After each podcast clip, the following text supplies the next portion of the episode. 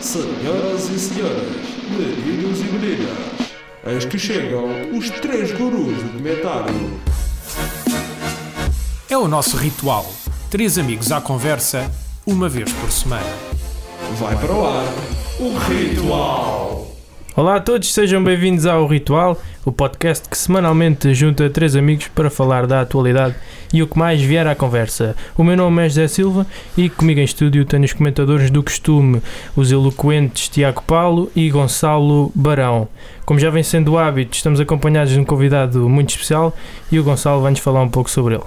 Boa tarde a todos. Sim, tens razão, Zé. Nós temos um convidado muito especial, embora não esteja presencialmente connosco, devido a circunstâncias relativas ao Covid, uh, irá conversar connosco através do Zoom. Uh, estamos perante então um senhor de 46 anos, nasceu na Alemanha uh, e veio para Portugal com 10 anos. este convidado destacou-se um, como apresentador no programa Salve Quem Puder, ganha no Minuto, Got Talent, A Vida Lá Fora e no mítico programa de stand-up comedy Levanta-te e Ri. Na ficção nacional, destacou-se nas novelas Rosa Fogo, Equador e A Família Mata. No cinema, evidenciou-se nos filmes Arte de Roubar, Malapata e O Mal Maria, onde foi argumentista e produtor. Uh, o nosso convidado ainda teve tempo de escrever um livro de seu nome, Como Taurear os Espanhóis e Sair em Ombros. Uh, damos as boas-vindas então ao Marco Horácio. Olá, Marco Horácio. E, bem, eu gostei muito da parte, o senhor com 46 anos. Dá prestígio, dá prestígio. Que maravilha, estou mesmo a ficar velho, é nestas alturas muito velho. Olá pessoal, como é que vocês estão? Está tudo bem? Olá Marco. Uh, nós normalmente não costumamos começar o programa com uma pergunta do nosso público, mas quando anunciámos que o Marco vinha, recebemos um, um mar de perguntas, e bem, e ainda bem, e agradecemos ao nosso público.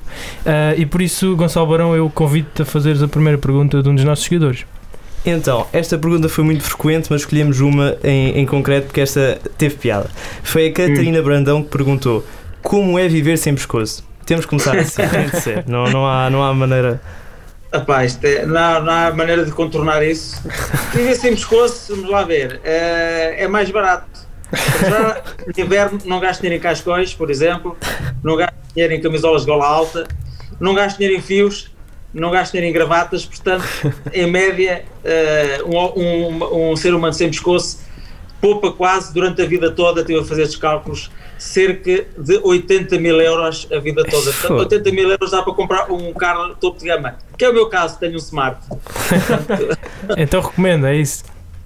É, eu, e quem tiver a encolher, basta fazer isto, uh, não sei se estou a ver a imagem, basta encolher e pronto, ficam sem pescoço. Mas não é fácil, atenção, porque, por exemplo, há, há coisas depois, por exemplo, os beijinhos no pescoço são, são raros ou inexistentes. uh, uma pessoa quer fazer uma tatuagem no pescoço, não dá. Dá para tatuar no pescoço, de repente ter tatuagem na nádega, não faz sentido. Portanto, não tem muitas vantagens.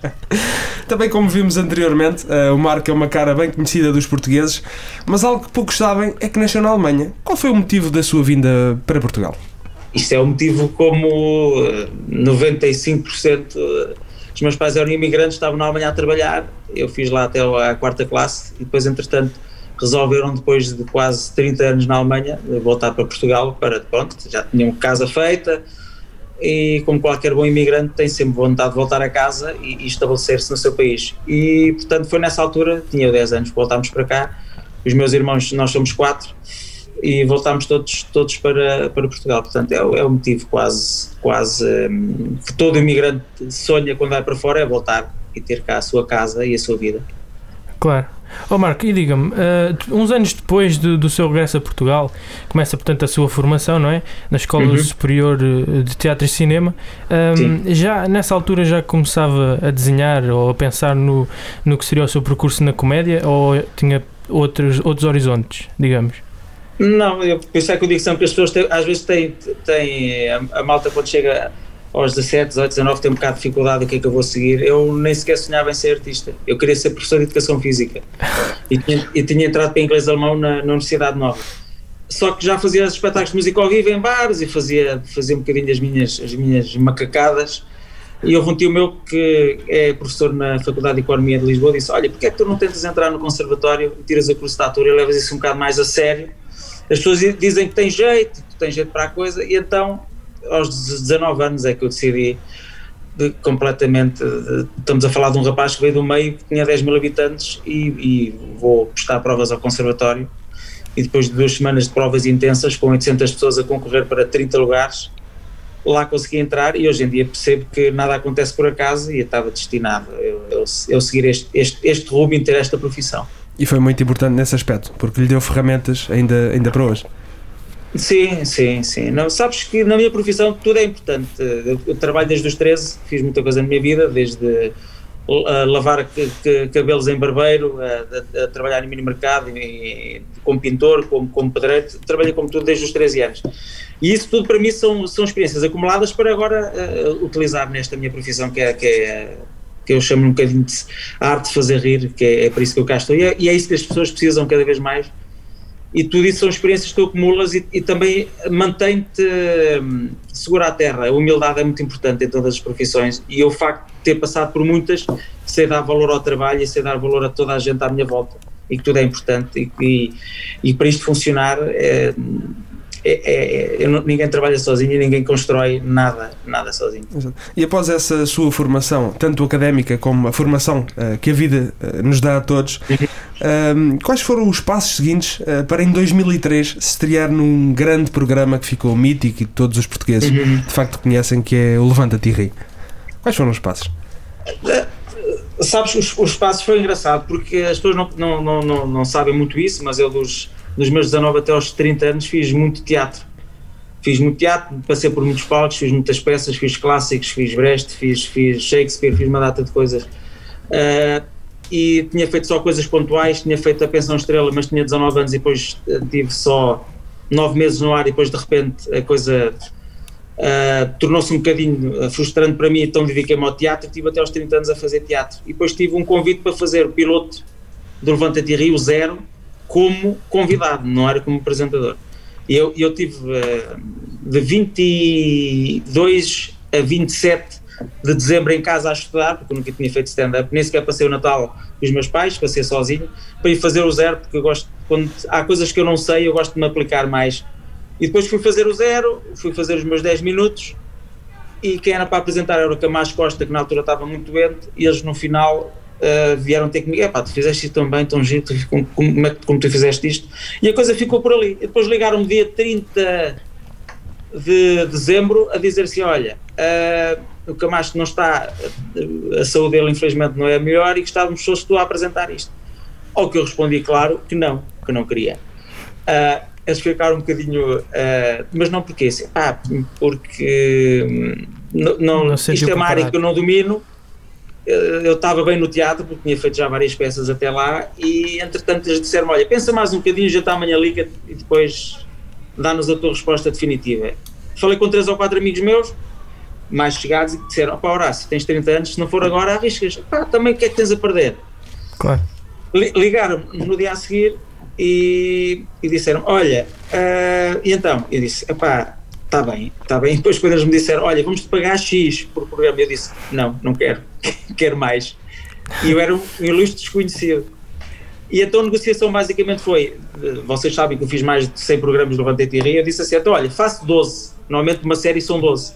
Eu disse, olha, faço estes 12, se eu não prestar para nada, pá, vocês mandam-me embora e pagam-me isto. Pronto, e eu vou à minha vida e vocês, amigos na mesma. Se isto correr bem, vocês aumentam para aquilo que eu quero. E correu bem. O bom, disto, o bom disto tudo é que 12 em 12 tiveram que me ir aumentando. Foi um, um bom negócio. foi. foi. Ahm, mas falando ainda no Levanta-te e Ri, um programa incontornável, ahm, na altura não havia muitos programas de stand-up comedy. Ah, sente que, que foi hum, que o Levanta-te e Ri abriu novas perspectivas no mundo do humor em Portugal? Neste registro, ah, bem entendido. Sim. Uh, a exposição televisiva de facto abriu, porque tu tinhas, imagina, o, Raul Sormado já fazia uh, stand-up, na altura não se chamava stand-up, chamava-se monólogo, mas aquilo é stand-up, ele tem a história da guerra, tem, tem uma data de coisas que são brilhantes e que ainda hoje são muito engraçadas, o Herman Jé também já fazia, o Oscar Banks já fazia, mas com esta dimensão e com, com esta força, e mesmo esta força televisiva, fomos, fomos uh, de facto pioneiros ne- nesse aspecto. Eu digo sempre, não lançámos ninguém, apenas demos espaço às pessoas para mostrarem no valor que tinham, porque depois houve a seleção natural, tanto que hoje em dia os bons humoristas continuam a trabalhar e têm muito trabalho, e os menos bons, uh, ou trabalharam mais e subiram de estatuto, uh, e há vários casos disso, ou então, de facto, fazer stand-up é muito difícil. Eu lembro do António Feio, uh, que já não está entre nós, infelizmente, uh, tinha feito de tudo e mais alguma coisa, disse quando foi ao Levanta Ri, porque toda a gente passou no Levanta Ri, Herman José, os, os gatos fedorentos, toda a gente sim, sim. ligada ao muro passou por lá. E o António Feio disse que isto tinha sido a coisa mais difícil que ele já tinha feito na vida dele e que não queria repetir mais, porque aquilo é, era, era, era, a pressão era demasiado, era demasiado grande. E é verdade. Uh, mas felizmente foi um registro que veio para ficar. Hoje em dia já está uh, mais que, que, as pessoas já, a vossa geração já consome muito stand-up, já vê muito stand-up, já vê muito, muito humorista português a trabalhar, foi ótimo, quando nós começámos era muito mais complicado. E também falo por mim porque eu sou um espectador assíduo do YouTube, eh, do, do Levanta-te e Ri, o anterior, ou seja, 2003 até 2006. por acaso, uh, vejo, vejo muitos vídeos. Digamos que o Levanta-te e Ri, como já falámos, foi um grande programa e um mítico programa uhum. no mundo da televisão, mas é verdade que o público não só o conhece uh, como o Sem Pescoço, mas o conhece uh, como apresentador do Salve-se Quem Puder. Acha que Sim. o Soltem a Parede ficou marcado na infância dos hoje considerados uh, mil, como é que se diz? Millennials. Millennials. É, é, engraçado porque esse é mais uma, uma história desse programa também. Quando o Nuno Santos me convidou para fazer esse programa na, na SIC, ele chegou ao pé de mim e disse: tenho aqui um formato japonês que é espetacular. Pá. Eu, eu, eu gostava que tu fizesse isto, pá, que isto, isto tem uma piada. Eu vi aquilo e, e como é o meu apanagem, eu sou muito cético sempre. Eu analiso sempre as coisas, sou alemão, pronto. Eu, eu, eu sou muito racional a ver as coisas. Eu disse assim: isto é muito giro, mas passado uma semana isto é sempre a mesma coisa. E ele disse-me assim: olha, uh, mas, mas não faz mal, eu dou-te carta branca, podes fazer o que tu quiseres. E acho que foi isso que, uh, porque depois eu e a Diana, as pessoas não sabem, nós fazíamos aquilo live on tape, gravávamos às vezes 3 e 4 seguidos, e aquilo era a loucura total, não só da nossa parte, porque nós divertimos muito a fazer aquilo, mas o público, e, e, de facto aquilo atingiu a camada jovem de uma maneira que eu tinha miúdos, uh, muito pequeninos, que o sonho deles era, era soltar a parede. e, e iam assistir ao programa uh, quando nós o gravávamos, uh, grupos de miúdos, e, e depois era muito aquela interação que eu adoro com o público, ainda faço muito com o Rochinol, que é por o público também, se nós temos ali um elemento que é fundamental para um programa ou para um espetáculo, nós temos que usá-lo para o nosso bem, para o bem de todos que estão lá em casa a ver. Então o público aquilo era, era mesmo uma festa, na verdadeira palavra, uh, porque uh, nunca era igual, era sempre, tinha uma dose de loucura. O nosso DJ que estava lá em cima na Regi, uh, o Chicote, era, tinha uma capacidade que nós podíamos. Eu falava de uma música qualquer e passado menos de um segundo já estava a música a tocar, e então aquilo era, era, era sempre espetacular. O, o auge disto foi quando eu fazia espetáculos de Rochinol, e um dos momentos altos nessa altura é quando o meu guitarrista se virava para mim e dizia assim: pá, imita lá aquele gajo sem pescoço faz aquilo das paredes, pá, tu imitas o gajo igual. E eu parava ao espetáculo de Rochinol e dizia: soltem a parede e era a loucura total porque esta frase de ficou registada na memória das pessoas. Ainda hoje em dia muita gente me fala nisso e, e tenho pessoas uh, da vossa geração que viam isto quando eram mais pequeninos e nunca mais esqueceram uh, o programa. O, a mim e a Diana nos deixou muito felizes porque é isto que tu queres na, na televisão, é marcar as pessoas pela positiva e quando se lembram de ti, lembram-se com um sorriso. Isso para mim é, uma, é, é fundamental e deixa-me muito orgulhoso. Sim, de facto, eu acho que falo aqui por todos aqui em estúdio. Um, este programa marcou a nossa infância. Um, acho que até há alguma curiosidade, de parte dos portugueses em geral, que acompanhavam hum. o programa, porque é que não houve continuidade? Pois, isso é, é uma pergunta que até nós nos, nos uh, pusemos várias vezes, até porque uh, há vários remakes, e houve vários remakes na, na, na SIC, e de, portanto o Levante TV voltou outra vez, houve alguns programas que voltaram outra vez, e o, e o Salve-se Quem Puder, não. Eu acho que por motivos uh, logísticos, porque as pessoas não têm noção, aquelas paredes de esferovite eram muito caras, uh, eram caras, eram, as pessoas acham rir mas aquilo é muito caro, aquilo, aquilo tem que ver não ser dono, aqueles moldes têm que ser não ser feitos, não ser quantas, aquilo havia um armazém, nós gravávamos aquilo cheio de paredes, no final eu já fazia visita de estudo as escolas para irem visitar e ver as paredes e como é que, como é que se, o mecanismo de pôr as paredes no sítio. Tínhamos duas ou três pessoas que colocavam as paredes uh, uh, na base que, que, depois fazia a parede andar para a frente, uh, mas havia, tínhamos muitas, muitas paredes guardadas. Mas eu acho que a nível financeiro aquilo saiu um bocado caro. mas lá está, ainda hoje em dia, se for feito, eu acho que aquilo tem sucesso, porque aquilo é, é muito giro, é simples e toda a gente gosta de ver pessoas a levar com paredes na, na, na testa. Claro. É sempre giro. Uh, Gonçalo, vamos então para mais uma pergunta dos nossos seguidores. É verdade, vamos abrir aqui a segunda secção das perguntas do nosso público e esta Ok. é feita pelo Diogo Tomás. Uh, Marco, para si, no mundo do humor, qual é que foi a melhor piada ou anedota que já ouviu? É pá, é, é difícil, porque eu tive o privilégio de trabalhar com tantas pessoas e com. Não sei, é difícil, Diogo. É difícil responder a isso, ah, ah, porque ah, desde o Rocha, passando pelo Herman, passando pelo Bruno Nogueira, passando pelo Rabinhos, passando por tantos humoristas, epá, todos eles já me fizeram rir. Eu, sou- eu não, eu não me considero uma pessoa de, de riso muito fácil. Uh, Eduardo Madeira também faz. Mas Eduardo Madeira basta testar, eu já acho piada, porque só a figura dele já dá vontade de rir.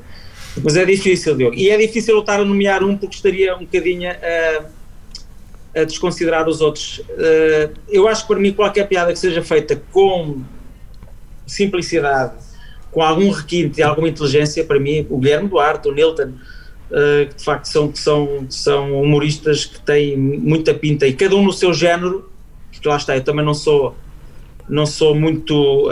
eu, eu acho que cada humorista tem o seu estilo e é isso que nos torna diferentes uns dos outros.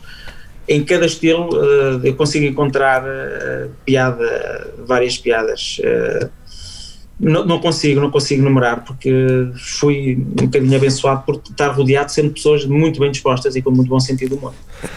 Uh, Já falado há pouco, uh, o Marco já falou também no Rochinol Faduns, e sendo um Uhum. dos alter egos mais carismáticos que o Marco Horácio Sim. criou, uh, o Rochinol Faduns é uma personagem que representa um ex-imigrante expulso da, da Alemanha, fadista, que fazia contrabando, nomeadamente de morcelas. O que é que o Rochinol representa na nossa sociedade?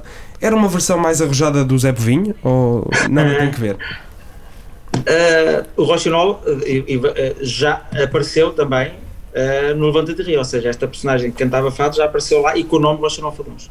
O Rochinol Faduns hoje em dia representa para mim uh, uma, uma lacuna que eu quis, que eu quis uh, colmatar, porque quando eu, criei o Rochinol Faduns uh, era porque o fado humorístico era uma coisa tradicional portuguesa, em todas as casas de fado antigamente havia sempre um fadista que cantava fados humorísticos e que era uh, muito arrojado, digamos que as letras ao pé do Fernando Rocha, Fernando Rocha corava, eram letras muito, muito arrojadas, e eu decidi eh, ir voltar a, a- a trazer o fado humorístico para, para, para junto de- de- do fado e de e como eu não era fadista, nem sou fadista, eh, criei esta personagem e desenvolvi, rodeei-me de bons músicos, ainda hoje tenho músicos que são dos melhores que nós temos em Portugal, Os coirões. decidi criar esta personagem para uh, dando-lhe sempre, como é óbvio, um lado mais contemporâneo, mais atual, mais moderno, porque a minha ideia era sempre trazer a malta nova a ouvir fado e a ver o espetáculo. E, e- e- e o que acontece é muito giro, porque as pessoas, quando estão a ver um espetáculo de Rochinol Faduns, a última coisa que lhes passa pela cabeça é que estão a ouvir fado. O que é uma coisa muito portuguesa e muito nossa, e isso é muito interessante ver, porque eu tenho público dos 8 aos 80, Uh, tenho, tenho uh, miúdos deliram com o Rochinol, como tenho adultos que, que, que gostam muito, e, e de repente o Rochinol veio um bocadinho mostrar que o fado é algo tradicional, mas também uh, antigamente o fado também era para, para divertir as pessoas e, e para fazer as pessoas uh, rir e estarem bem, bem, bem dispostas. E portanto, eu quando criei isto pensei, ok, vou fazer isto seis meses, um ano, e depois vão surgir outros. Eu sei que há mais fadistas a cantar fado humorístico hoje em dia, não têm a expressão que eu tenho. Eu também tenho a noção que eu, que eu devido a vários fatores, uma delas ser uma figura pública e ter acesso à televisão, pus a fasquia muito alta, porque quem vai ver um espetáculo de Rochinol Faduz, uh, eu, eu sei que os músicos, a nível de luz, têm um desenho de luz espetacular, tenho o melhor, um dos, dos melhores sonoplastas do país, tenho bons músicos, as pessoas podem ou podem não gostar do artista, mas todo o resto é acima da média. E, portanto, é muito difícil fazer uh, melhor, mas eu gostava que havia que houvesse mais pessoas a fazer diferente e também com esta qualidade. Mas acima de tudo, para mim, eu fiz. Isto já tem 15 anos, o Rochinol tem 15 anos. E, e tenho todos os anos tenho entre 30 a 40 espetáculos por ano, o que é muito. Este ano, este ano, como é óbvio, não, nem eu nem ninguém. Uh, mas para mim, ir encher uma sala uh, com várias faixas etárias. Ouvir fado humorístico para mim é uma coisa que ainda hoje eu não, não consigo explicar, porque mais depressa o Rochinol enche uma sala de espetáculo do que eu, Marco Horácio. Isto pode parecer estúpido dizer isto, mas é verdade. E o Marco tem cães de loiça em casa, tal como o Rochinol? claro, claro, tem que ter. Então eu, eu é que faço criação deles, é que os tenho cá por casa. É, é tranquilo, porque é um cãozinho que não incomoda. Não ladra, não faz xixi. Uh, durante a pandemia pude levá-lo à rua, mas não me correu grande coisa porque lá está é de loiça, não vale, não conta. Uh, mas sim, tenho queijo de louça, como é óbvio, tem que ter. E tenho vários fatos do Rochinol. Isso sim é que é preocupante. Uh, Marco, um, já abordámos aqui de diversas formas uh, a sua versatilidade no entretenimento, uh, uhum. por exemplo, com o Rochinol Faduns, mas a verdade é que também fez dobragens para filmes infantos-juvenis. representou personagens muito diversas, um panda do Kung Fu, mas depois também um, um tubarão no Gangue dos Tubarões. Um, gostaríamos de saber quais as experiências que recorda, positivas ou negativas, se as tiver, Gostaríamos de saber isso. Uh, o giro deste de, de, fazer vozes para a animação, eu gosto bastante, porque os filmes cada vez mais são mais, mais direcionados para os adultos uh, e, e, menos para os miúdos. Ou seja, quando fiz o Panda Kung Fu, por exemplo, que é das personagens que eu mais gosto, e, e, e consegui, tive o privilégio de fazer uh, os três filmes e fazer a voz dele. Para além de ser um, serem filmes muito divertidos, trazem sempre uma mensagem muito importante uh, agregadas a, a, a, eles. Uh, e é muito divertido porque uh, se as pessoas imaginarem, isto nós fazemos ao contrário do, do, dos americanos ou, do, ou da, das vozes originais, porque eles estão todos enfiados num estúdio e eles gravam as vozes primeiro e a interpretação e depois é que eles desenham os bonecos. Portanto, no meu caso, o Jack Black, que é louco, pode fazer o que ele quiser e depois quem se lixa é Horácio porque tem que fazer exatamente o que ele faz mas com a minha voz e com as inflexões que ele faz e com os gritos e com os saltos e com a tristeza e com a alegria e depois nós é que nos lixamos. Quem, nos, quem olhar para nós dentro do estúdio, nós estamos sozinhos, cada um grava o seu. Se vocês pusessem uma câmera de frente a, a, verem as caras que eu faço quando faço a voz do Panda Kung Fu, porque às vezes até faço, faço os gestos, até e tudo, para, para a coisa ser mais real possível e, uma, e a energia ser igual é ridículo. É uma coisa ridícula de se assistir. É muito triste. É muito triste. Mas depois é muito giro ir ao cinema e de repente ver miúdos a vibrar com aquilo, inclusive o meu filho, e depois a, a chorarem. Uh, começarem a, a fungar, porque de facto são filmes que têm uma mensagem sempre muito importante e, e cada vez mais é, é, é importante. Uh, e a Pixar e a Disney têm muito essa, essa tem muito essa. Tenho aqui, agora saí daqui, esperam lá, vou como é que eu saio daqui? Sem problema. Uh, mas vocês estão a ouvir na mesma. Estou-me a ligar, sim, não sei sim. como é que é. Nós estamos a ouvir. Uh, e é muito importante, hoje em dia, nós chegamos à malta mais nova com mensagens importantes. E os filmes da Pixar e da Disney têm, esse, têm, essa, têm essa magia. Não só uh, cada vez são mais bem feitos os, os, os, as animações, como de facto as mensagens são mensagens cada vez mais atuais e mais e importantes e necessárias. Portanto, eu, eu posso-vos dizer a, a, nível, eu digo isto, e não digo isto, digo isto com um bocadinho de cagança, porque eu acho que também devemos ser humildes, mas também devemos reconhecer quando temos valor e temos mérito. Eu, na, na minha profissão, desde rádio a dobragens, eu já fiz, já fiz uh, animação em feiras, uh, já fiz tudo. E, e, é isso também que me, que me, formou como pessoa que sou hoje em dia, já passei por tudo e, e sei, sei valorizar tudo. E antes de passarmos para, para mais uma pergunta do público, temos aqui uma pergunta uh, um pouco mais profissional. Para os menos atentos, uh, a SIC foi durante muito tempo, ou seja, mais de 15 anos, uh, a casa do, do Marco Horácio e a família, Sim. digamos assim, do Marco Horácio, tendo também passado ali por um curto período de tempo pelo, canal 1, pelo canal 1 da RTP. O que levou Sim. a remar à estação de Queluz de Baixo? Eu comecei na SIC em 96, portanto, depois fiz coisas pontuais para outros canais, mas estive sempre ligado à, à SIC. Eu acho que é, é um bocadinho. Uh, eu, eu nunca quis, nunca quero estar, eu nunca, nunca, nunca na minha vida pessoal ou, ou profissional, não gosto de estar em sítios em que eu sinta que não precisam de mim, ou onde sinto que não acreditam que eu possa fazer a diferença. E o que se passou na SIC foi isso, ou seja, nós voltámos com, com o Levanta Terri, entretanto depois entrou-se esta pandemia, eu antes de de, de optar pela TVI, porque o Nuno Santos convidou-me para a TVI, uh, portanto eu fui, assinei pela TVI em Abril, comecei a trabalhar antes disso, mas em janeiro, dezembro de janeiro, o Nuno Santos já me tinha perguntado o que é que é preciso uh, para tu vires para aqui e vires para a TVI, que eu preciso de humor na TVI e quer que tu venhas para cá. E a primeira coisa que eu fiz, que eu sou uma pessoa muito correta e sempre fui, sempre fui, fui falar com o Daniel Oliveira e disse, olha, tenho esta proposta, eu sou, eu gosto, eu, comigo as coisas são a preto no branco, não há cá, não gosto de estar a fazer jogos, olha, é isto que eles me oferecem, é isto que eles têm para me dar, como é que é? E eu disse, pá, não queria que fosse embora e tal, deixa-me cá ver se eu consigo, se não consigo. Entretanto, isto depois passou-se algum tempo, meteu-se a pandemia e o Nuno Santos voltou à carga e disse-me, olha, quero que venhas já para aqui, uh, pensa num conceito, uh, quer que tu faças humor, mas eu preciso de humor aqui na TV nesta altura.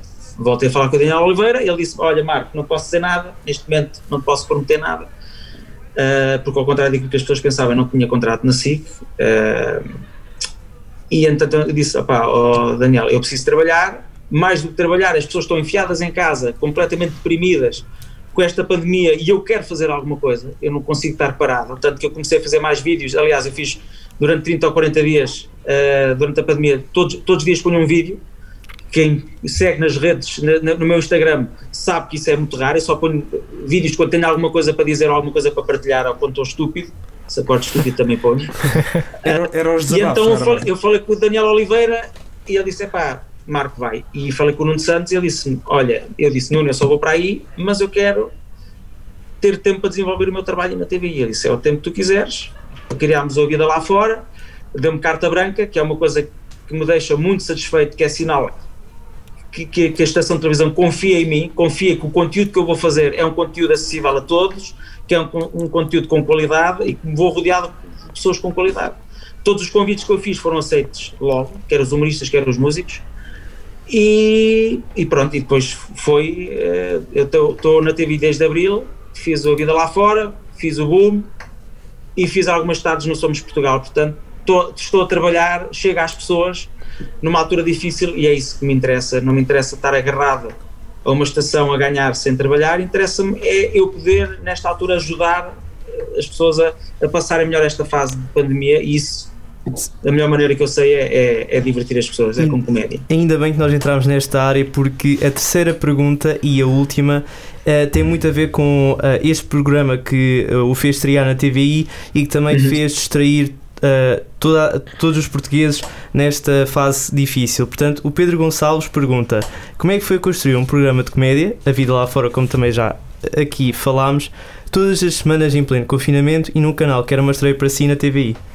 Uh, já foi uma responsabilidade muito grande, mas depois eu adoro desafios. Eu, para mim, uh, é engraçado, eu vou-vos dizer isto. Uh, nós já desconfinámos, agora estamos em confinamento parcial, e eu há pessoas e atores e colegas meus, o Guilherme, o Nilton, o Raminhos, aliás, todos. Eu ainda não tive com nenhum deles pessoalmente.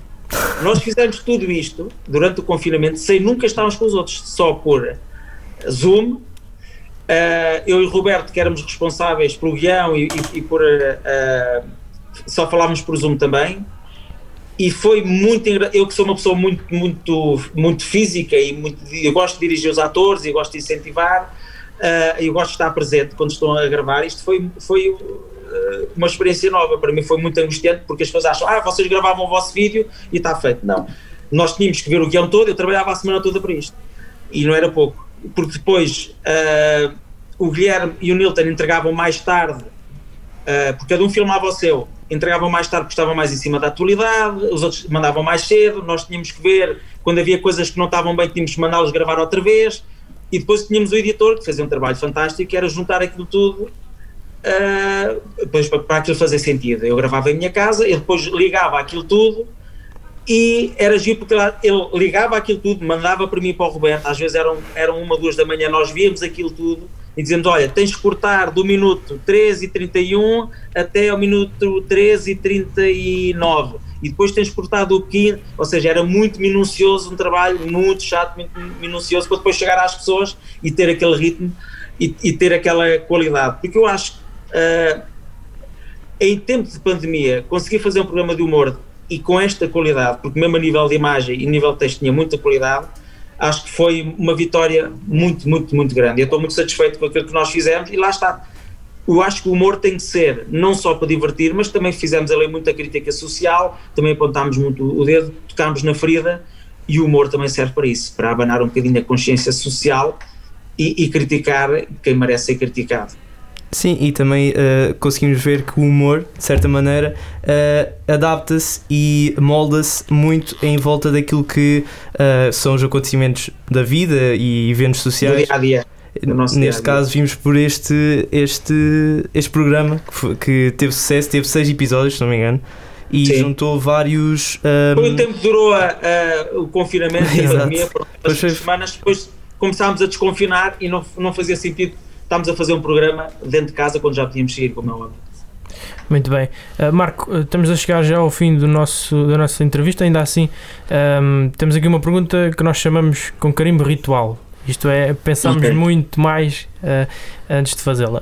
Um, ou seja, Marco Horácio já foi apresentador, músico, uhum. ator, argumentista, etc. Um, para quando o, o Marco Horácio comentador desportivo? Bom, eu gostava de dizer, o Sporting, o Sporting, de, não, deixa falar, não, deixa falar, sabe, não, não, desculpa, você já falou, deixa eu falar, estive aqui calado, agora você vai ter que ouvir, é isto, é isto para ser comentador, é só, estas são as frases base que tens de ter. Sim, perceber de é bola isto. não interessa, não é? Isso é secundário. é confusão, é confusão. Não, mas é, é, é, uma, é uma profissão em, em, grande expansão, porque todos os canais têm comentadores. Eu gostava de fazer um dia uh, um programa sobre, uh, sobre futebol e sobre desporto, mas só uh, humorístico. Ou seja, todos os comentadores, mas era, era, apreciar, era apreciar as camisolas, aquela entrada e tudo do ponto de vista humorístico. Mas eu, comentador desportivo, não sei, não sei se tem muito jeito, porque eu, lá está, sou sportinguista, sofro muito. Já sofri mais, porque quem me vê, quem olha para mim a ver um jogo de futebol, eu sou muito tranquilo, ou seja, o Sporting marca gol, eu fico com a minha cara normal. Cá dentro fico feliz, como é óbvio, mas não sou gajo de gritar e de bater eh, na parede para os vizinhos ouvirem que o Sporting está a ganhar. Muito... Eu vejo futebol como se fosse um, um, espetáculo. Vibro mais com a seleção, aí já sou capaz de perder um bocado as tribeiras. Quando, contra a Andorra não, né? Contra a Andorra só estava a dizer coitadinhos, Pá, parem com isso. Por favor, parem com isso. Já chega, parem com isso. Qual é a perspectiva uh, para o jogo com a França? Jogos a doer e vivo muito com a seleção. Uh, comentador, ainda não, ainda não, mas uh, nunca se sabe. Isto a vida dá muitas voltas. Dá muitas voltas. Dá muitas voltas. e finalmente temos a pergunta chamada a pergunta da praxe. Fazendo alusão ao nome do nosso podcast, gostaríamos de saber se o Marco tem algum ritual uh, que não prescinda, ou seja, se tem alguma superstição antes de algum espetáculo da televisão. Olha, eu sou o gajo mais chato uh, a nível de espetáculo, porque eu sou sempre o primeiro a chegar. Chego sempre tipo uma hora e meia ou duas horas antes do espetáculo depois faço o, o meu habitual exercício, faço os meus aquecimentos vocais e, e, físicos e depois nunca vou jantar. O meu ritual é um bocado esse. A pessoa, mesmo no Levanta Rir, o pessoal ia todo, depois do ensaio, jantar eu ficava sempre sozinho. Uh, portanto, o meu ritual é um bocadinho estar sozinho, estar-me a concentrar, porque em cada espetáculo que eu faço, eu nunca gosto de pensar que estou a facilitar. E, portanto, mesmo em Rochinol, que já fiz aquilo mais de 500 vezes, eu revejo as letras, estudo as letras, para quê? Porque quando chegar em cima do palco, como eu já tenho as coisas tão seguras, eu posso me dar ao luxo de improvisar mais e brincar mais e sentir um bocadinho a plateia, porque as plateias são todas diferentes e brincar mais com, com as plateias e, e, e quando as pessoas estão a rir ou estão a tossir, eu pego com isso, ou a pessoa diz que manda uma boca, eu estou atento, não estou, uh, mas o meu ritual é esse, é chegar duas horas mais cedo, é estar em silêncio uh, e estudar aquilo que eu tenho para fazer e, e concentrar-me. Uh, o que deixa tipos como o Raminhos fora de si e o Fernando Rocha, porque eles adoram ir jantar e beber meu copo de 20 tinto e eu bebo água e, e, e deixem-me estar sozinho porque já estou farto de vos ouvir, é o que é o eu digo sempre a ele. Deixem-me estar que eu estou aqui na minha, na minha vida, no meu mundo. É o meu único ritual que eu tenho e tenho desde sempre, desde sempre, desde, desde os 20 Muito anos bem. tenho esse ritual. Ahm, vamos então, Tiago, peço que sejas muito sintético na tua análise ao que foi eh, este episódio eh, para depois irmos às despedidas. Chegamos mesmo ao fim deste nosso programa. Não, isto não é o Somos Portugal, mas eu vou fazer um apelo lá para casa. que, que sigam o nosso Instagram, é ritual.al, repito, ritual.al. Uh, conectem- Conectem-se connosco ao Instagram. Uh, brevemente estaremos no YouTube para vos dar mais novidades deste grande programa que fazemos aqui na Universidade. Muito obrigado em meu nome, em nome do Ritual. Não sei se vocês querem dizer mais alguma coisa. Eh, te subscrevo. Eu gostava de agradecer eh, esta oportunidade que vocês me deram de estar aqui convo- convosco um bocadinho à conversa. Desejar-vos a maior das sortes eh, no futuro. Lembrem-se sempre que na, na- na- na área da comunicação nós podemos sempre fazer a diferença eh, na vida das pessoas e, portanto, eh, temos de ter sempre isso em mente. E nunca esqueçam de uma coisa: a coisa mais importante que nós temos na nossa vida é o tempo. E este tempo que vocês me deram a mim agora neste momento e que as pessoas nos vão dar a- a- a ver isto é um tempo que não vão recuperar. Portanto, espero que, que- que seja de valor e, e- e que tenham sentido e aprendido, entre aspas, alguma coisa com a nossa conversa. Certamente sim, porque a seguir vamos ouvir, ouvir o Rochinol Faduns, como é óbvio, não é? Isto a seguir. está a acabar em grande. É Vai acabar em grande, grande. vamos ouvir a seguir todos juntos. Muito bem, foi o ritual de hoje. Esperamos que tenham gostado. Continuem a acompanhar o nosso trabalho, nomeadamente através das redes sociais. Uh, foi um prazer, em nome de toda a equipa, tê-lo aqui, Marco Horácio. Um, fiquem, então, fiquem então por aí, fiquem com a Rádio Autónoma. Senhoras e senhores, Estiveram à conversa Gonçalo Barão, Tiago Paulo e José Silva. Para a semana, renovamos o nosso ritual. Este programa foi gravado nos estúdios da Universidade Autónoma de Lisboa.